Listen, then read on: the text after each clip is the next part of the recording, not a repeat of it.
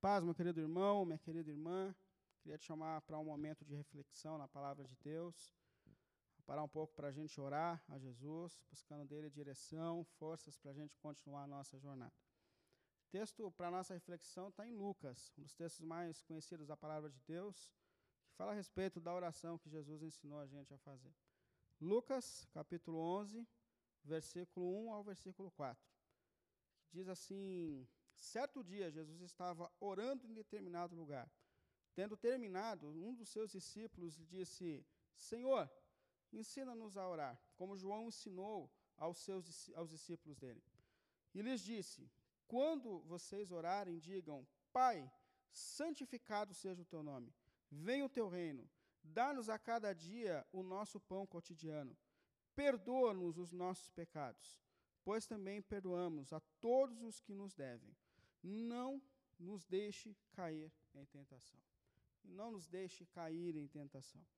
Diante da palavra de Deus, eu queria te chamar à oração, a buscar que a direção de Jesus, o Senhor, para esse momento em que nós estamos diante da palavra dele, para que ele fale aos nossos corações, para que ele nos direcione segundo os seus propósitos.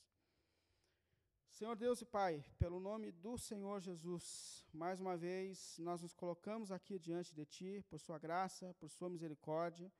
Pedimos que, por Tua bondade, nosso Deus e Senhor, pelo nome santo do Senhor Jesus, venha nos ajudar e nos direcionar, Senhor, por meio da Sua palavra. Ajude-nos nesses tempos difíceis que a gente tem vivido, a encontrar sustentação em Ti, Senhor, para continuarmos vivendo e vivendo para a glória e para louvor do Teu santo nome. Assim oro, assim nós te pedimos pelo nome santo do Senhor Jesus. Amém, Pai. A gente tem vivido um tempo em que muitas das coisas que nos eram comuns foram tiradas. Muitas das coisas que faziam parte da nossa vida já não temos mais por algum tempo. Como, por exemplo, a vida compartilhada, a vida em comunidade, o abraço, o afeto, as palavras pessoais trocadas, isso não, não temos desfrutado há mais de um ano. Nós estamos nos adaptando a essa nova rotina, estamos sendo desafiados a manter a nossa relação com Deus, a perseverar na nossa comunhão com Deus, apesar de tudo isso que a gente tem vivido. Porém, de tantas coisas que nos foram tiradas, algumas ainda continuam completamente acessíveis e são essenciais para a nossa caminhada e para a nossa jornada espiritual. E uma delas é a nossa caminhada em oração. Sabe que uma das grandes marcas dos discípulos e discípulas de Jesus era a sua vida de oração, e é a sua vida de oração. É interessante que Jesus, ele por vezes separou as pessoas que estavam ao seu redor entre multidões que simplesmente o seguiam, faziam parte de um movimento, gostavam de eventos, gostavam de datas, e as pessoas que de fato estavam comprometidas com ele. Não que Jesus despreze as multidões, não é isso que nós estamos dizendo. Mas que sempre houve um olhar especial a Jesus e para a palavra de Jesus e para os ensinos de Jesus, por pessoas que não faziam simplesmente parte de um movimento, mas de pessoas que realmente estavam interessadas em Jesus, em um relacionamento com Jesus e em buscar direção com Jesus e de Jesus para a sua vida. Esses são chamados os discípulos e discípulas de Jesus. E uma das grandes marcas, uma das grandes marcas da vida daqueles que de fato estão comprometidos e comprometidas com Jesus é a sua vida dedicada à oração. Inclusive, se você quiser perceber se você, na sua jornada espiritual, é, tem feito simplesmente, simplesmente parte de um movimento, ou se você realmente está comprometido ou comprometida com Jesus, eu te convido hoje seriamente a perceber quanto você tem dedicado a sua vida de oração e o quanto você tem dedicado a viver segundo os propósitos de Jesus para a sua vida e para a sua caminhada. Esse é um meio muito sadio de você perceber que tipo de caminhada espiritual você tem desenvolvido na sua jornada. E hoje, tentando falar um pouco mais sobre essa marca tão essencial da vida dos discípulos de Jesus, que é a oração, eu queria te convidar a olhar para as palavras de Jesus e para a maneira que Jesus se dedicou à oração.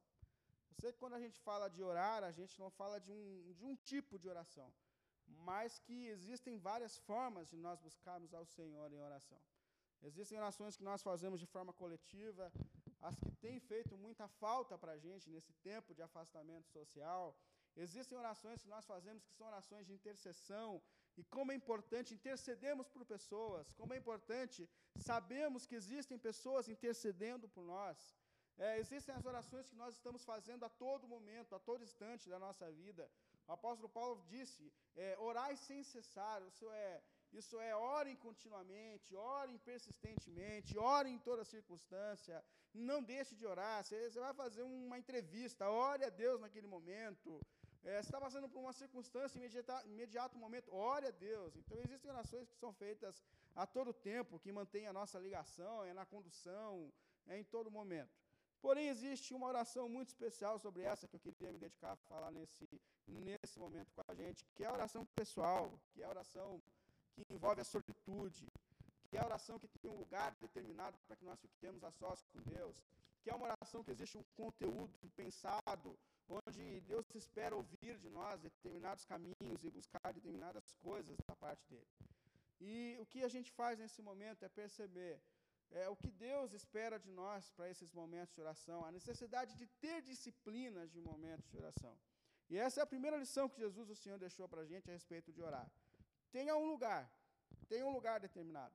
Se você olhar de novo o texto que nós lemos aqui de Lucas, capítulo 11, no primeiro versículo, o texto narra que Jesus, certo dia, estava orando em determinado lugar. Importante a gente perceber que Jesus, quando esteve aqui, ele tinha alguns lugares determinados para a sua vida de oração. E parece que quando a gente estuda os textos dos evangelhos que narram a história do Senhor, ele sempre estava nos montes, em lugares solitários, buscando a Jesus, buscando Deus o Pai de Jesus.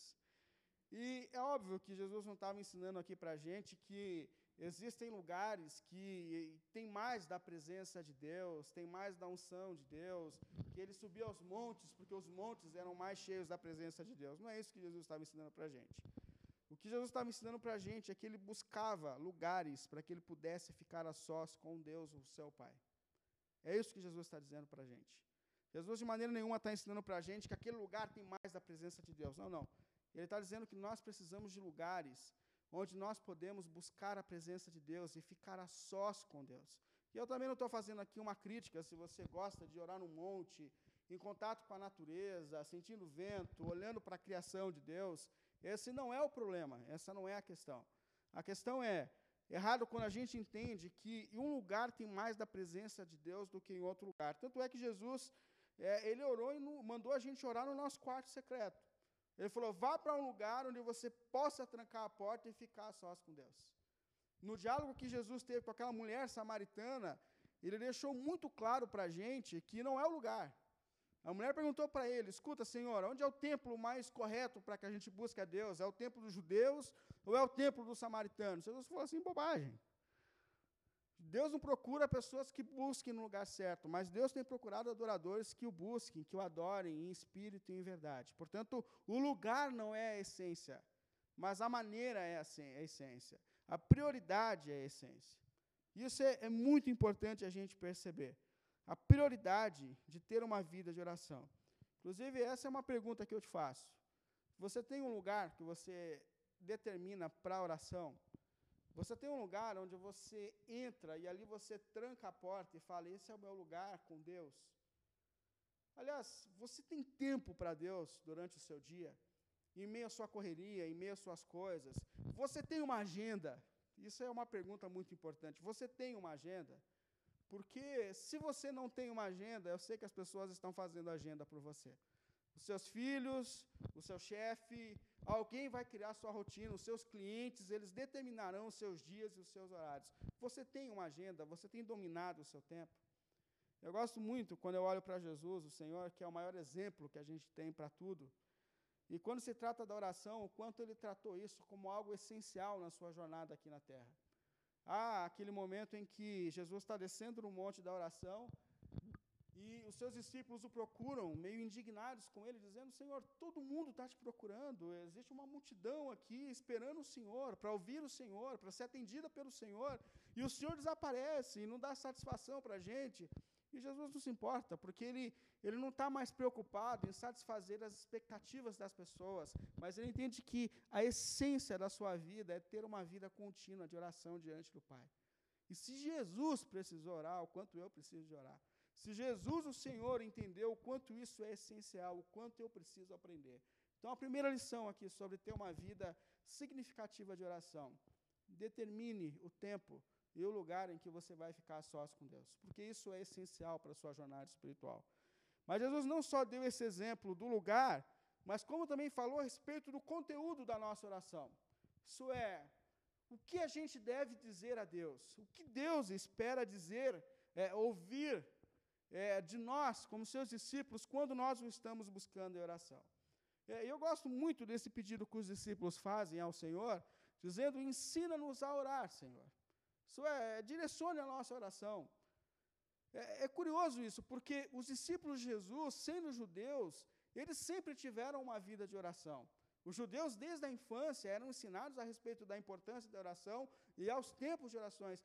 Porém, mesmo assim, eles percebem que existe algo diferente na oração de Jesus. Na maneira de Jesus orar, no tempo de Jesus orando, nas palavras de Jesus quando ele ora. Então, eles se aproximam do Mestre e dizem: ensina a gente a orar também. Nós queremos ter essa vida de oração. E é diante desse pedido dos discípulos que Jesus, então, começa a ensinar algumas coisas importantes a respeito do que nós devemos orar ou o que nós devemos dizer quando nós estamos em oração. Só uma observação importante. Jesus não ensinou para a gente um mantra. Jesus não ensinou para a gente palavras secretas para se dizer quando nós estamos orando. Inclusive, Jesus disse, se você continuar lendo o Evangelho, você vai perceber que Jesus disse que quem fica fazendo orações repetitivas, com palavras repetitivas, são os pagãos, e não os filhos de Deus. Não é isso que Jesus está ensinando, não é um conjunto de palavras mágicas. Mas o que ele está dizendo é o que Deus esperava ouvir de nós quando nós o buscamos em oração. Quais são os pontos de referência que nós temos para os nossos momentos de oração? O que eu devo buscar de Deus quando eu estou diante do Senhor em oração? E uma das grandes evidências de que a gente tem caminhado e amadurecido dentro da vontade do Deus que nos redimiu é quando a gente entende que a oração ela não é um momento onde nós fazemos um, de Deus um meio para que a gente alcance os nossos desejos, mas sim que oração, oração é eu buscar a vontade do meu Deus redentor para a minha vida. É entender que Deus, na minha oração, ele é um fim em si mesmo. O prazer de que eu estou diante do Deus dos céus e da terra. O prazer de estar diante do Deus da minha vida. O prazer de saber que o Deus que reina sobre todas as coisas, esse Deus se inclina para ouvir as minhas orações e ele me vê quando eu entro no meu quarto secreto. É, é, a relação com Deus que é um fim em si mesmo quando nós o buscamos em oração. E o que Deus espera ouvir de nós quando nós estamos diante dele em oração? Quais são as balizas que Deus colocou sobre as nossas buscas para esse momento de oração? E aqui eu queria colocar algumas palavras que Jesus ensinou para a gente. Primeiro, quando você for orar, você vai dizer Pai, porque esse é um momento de relacionamento pessoal com Deus. Ele é o teu Pai, Ele é o teu Pai. Santificado seja o teu nome, e venha sobre nós o teu reino. Venha o teu reino. Quando nós dizemos nas nossas orações, santificado o Senhor é, nós estamos dizendo que Deus ele está separado de tudo. Que de fato o mundo é um caos, talvez as nossas vidas às vezes se tornem um caos, uma bagunça, são decisões que a gente toma, são caminhos que a gente escolhe fora do propósito de Deus, são, são, são erros que a gente comete, é esse mundo em, em pandemia, é gente perdendo emprego, é gente egoísta, está é, tá tudo fora de ordem. Mas o Senhor é santo, ou seja, o Senhor é separado de tudo isso. O Senhor é aquele que continua sentado num trono acima de todo trono. O Senhor não se afetou do mal e da maldade que está ao, no, que está ao nosso redor. Não, não, o Senhor continua sendo santo, separado, reinando sobre todas as coisas. E quando eu oro, eu estou pedindo para esse que não está fora de ordem, como eu estou e como o mundo ao meu redor está, para que ele venha reinar sobre a minha vida, para que ele venha colocar a minha vida em ordem também. Então venha reinar, Senhor. O Senhor que é separado de tudo isso, vem reinar sobre a minha família, vem reinar sobre o meu casamento, vem reinar, vem reinar, me faça um homem para a tua glória, me faça uma mulher para a tua glória. Que os seus propósitos se cumpram no meu relacionamento, reine sobre a minha vida profissional. Sabe, eu não estou aqui simplesmente para ganhar dinheiro, mas eu estou aqui para manifestar o teu reino, então me faça ser um profissional para a tua glória, para teu louvor. É, reine sobre a educação dos meus filhos. Que eu crie homens e mulheres para viverem para a tua glória, para manifestarem o seu reino. Lembrando que a gente não está aqui para fazer desse mundo, para esse mundo, mais grandes profissionais, mas acima de tudo, nós estamos aqui para criar filhos, para a glória de Deus, que amem a Jesus acima de todas as coisas.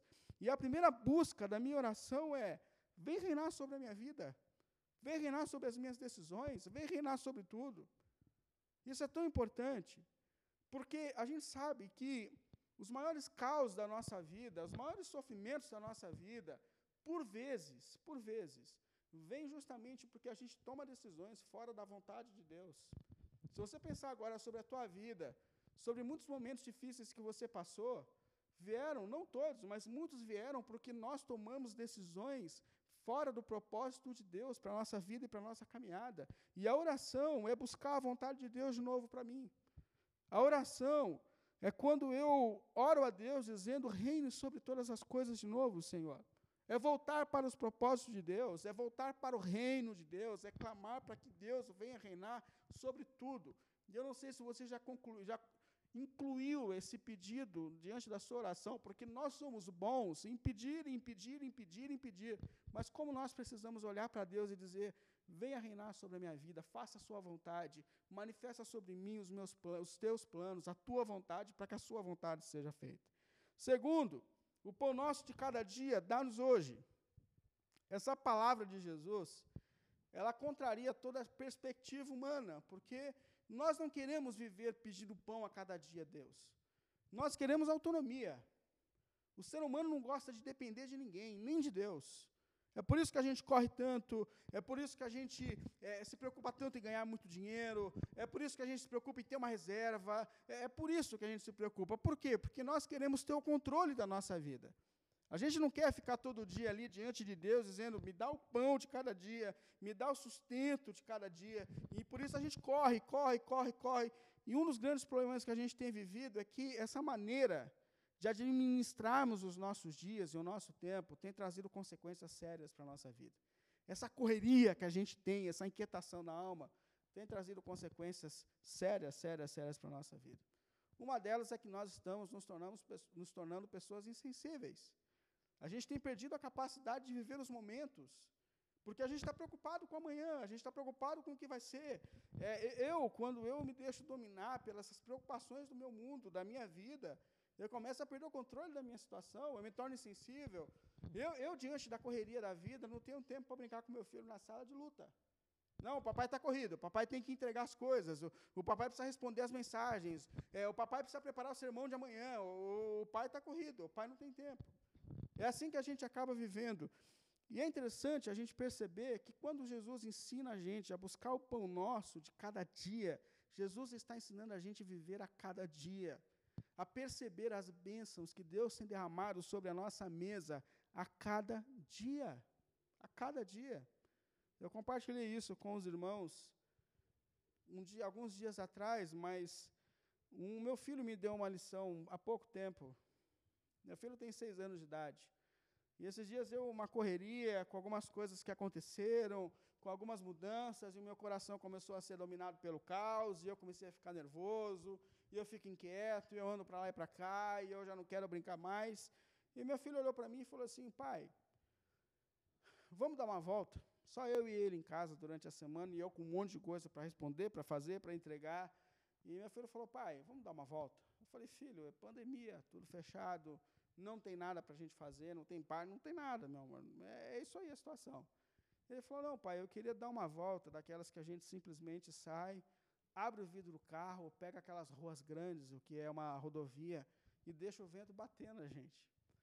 E eu fiquei olhando para ele, eu falei assim, eu acho que não é uma má proposta, vamos lá então. Coloquei ele no carro, na cadeirinha, só eu e ele, amarrei ele, e fui para uma rodovia perto de casa para ele sentir um pouco de vento. E eu lembro que quando eu estava indo para a rodovia, no caminho, a gente passa por dentro do parque ecológico. E muitas árvores e muitos animais. E ele olhou assim para tudo aquilo e falou assim: pai, eu acho que hoje é o nosso dia de sorte.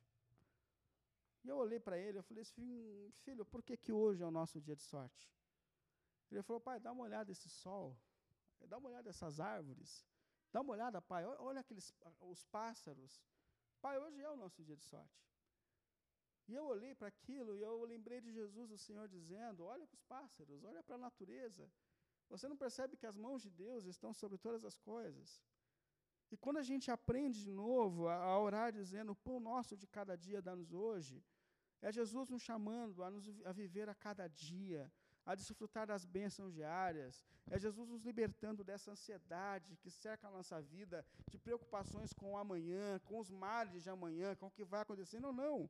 É o pão nosso de cada dia, cada dia tem sido dado por Deus, a cada dia a bondade e misericórdia de Deus tem se renovado, a cada dia o Senhor tem colocado pão na nossa mesa, é a cada dia, é a cada momento. E por causa da nossa ansiedade, a gente perde a capacidade de desfrutar dos momentos que Deus tem nos dado. Então, o pão nosso cada dia me sustenta cada dia, me faça reconhecer a sua bênção a cada dia. E mais, perdoe os nossos pecados, perdoe os nossos pecados, pois também perdoamos os que nos devem. Uma das coisas mais extraordinárias da oração é que ela me, me livra da hipocrisia. Ela me livra da, da falsa aparência. Porque quando eu oro a Deus, quando eu oro a Deus, eu me aproximo daquele que é santo. Quando eu me aproximo do Senhor por meio das minhas orações, eu persisto em orações, eu começo a lembrar de novo quem eu sou. Sem Deus, sem, sem aproximação de Deus, eu, esqueço dos meus pecados, eu me torno uma pessoa extremamente crítica. Sem Deus, eu, eu sou uma pessoa que condena todo mundo ao meu redor. Sem Deus, eu fico completamente impaciente com, com as limitações das pessoas que compartilham a vida comigo. Sem Deus, eu sou intolerante com a minha esposa. Sem Deus, eu não tenho paciência com meu filho. Sem Deus, eu, sem Deus, eu esqueço de mim mesmo. Porém, quando eu tenho uma vida dedicada à oração, quando eu faço questão de separar todos os dias esse tempo diante de Deus, a luz daquele que é santo brilha sobre os cantos mais escuros da minha alma. E o que eu mais sei dizer diante de Deus é: perdoe os meus pecados, Senhor. Perdoe os meus pecados. Quando eu me aproximo do Senhor, que é perfeito, eu sinto que eu sou uma pessoa com muitos pecados. E eu preciso que o Senhor me ajude para que eu consiga vencer todas essas desordens da minha alma então me perdoa, porque assim como eu tenho perdoado as pessoas, assim como o Senhor todos os dias tem manifestado graça, misericórdia, bondade, perdão sobre a minha vida, me ajuda também a manifestar diante da luz de quem tu és. É isso que nós estamos dizendo. Me faz perceber quem eu sou. Viver em oração me faz perceber quem eu sou. E mais, ele fala, versículo 4, na segunda parte: Não me deixe cair na tentação. Ou não me deixe cair nas tentações. Cair na tentação é quando essa desordem externa começa a invadir o nosso íntimo. E eu confesso que eu que já preguei tantas vezes sobre essa oração que Jesus ensinou, eu senti Deus falar muito comigo em relação a essa frase de não me deixe cair na tentação. Porque aqui Jesus, o nosso Senhor, está dizendo que quando nós oramos, Deus protege a nossa alma, Deus protege o nosso ser. Enquanto nós estamos em oração, é Deus quem nos blinda por sua graça e misericórdia para que a maldade não invada o nosso ser e não comece a governar as nossas atitudes. É isso que Deus está dizendo. Senhor, não me deixe ser governado pelo mal ao meu redor. Quando eu vivo em oração, eu percebo de forma pessoal que as vozes que chegam a mim já não são tão mais poderosas e não me derrubam mais, porque Deus está me protegendo. Deus está me mantendo em pé para que eu não caia diante das tentações, diante das palavras. Não me deixe cair em tentação, Senhor, não me deixe ser dominado pelo mal. Não me deixe ser dominado, meu Deus, pelo rancor. Não me deixe ser dominado pela minha carne atingida pelo pecado. Não me deixe ser dominado pelos meus pecados. Não me deixe, Senhor, ser dominado por Satanás, pelo mal, pelo maligno que me cerca, me proteja. E olha, só Deus é capaz de nos manter, irmãos. Só Deus é capaz de nos manter. Só Deus é capaz de deixar a gente em pé nesse campo de batalha que nós estamos envolvidos. Só Deus é capaz de te sustentar. Por isso Deus está chamando, Jesus nos chamou. Vá para o teu quarto secreto, ore a Deus. Entenda o quanto é essencial ter um tempo diante de Deus. Entenda que só Deus é capaz de te sustentar em meio a todos isso, todos os desafios que nós estamos vivendo. Se aproxime do Senhor. Entenda que isso é essencial para a sua caminhada. Crie o seu ambiente de oração. Cale as vozes ao seu redor. Entenda que isso é essencial para a sua caminhada.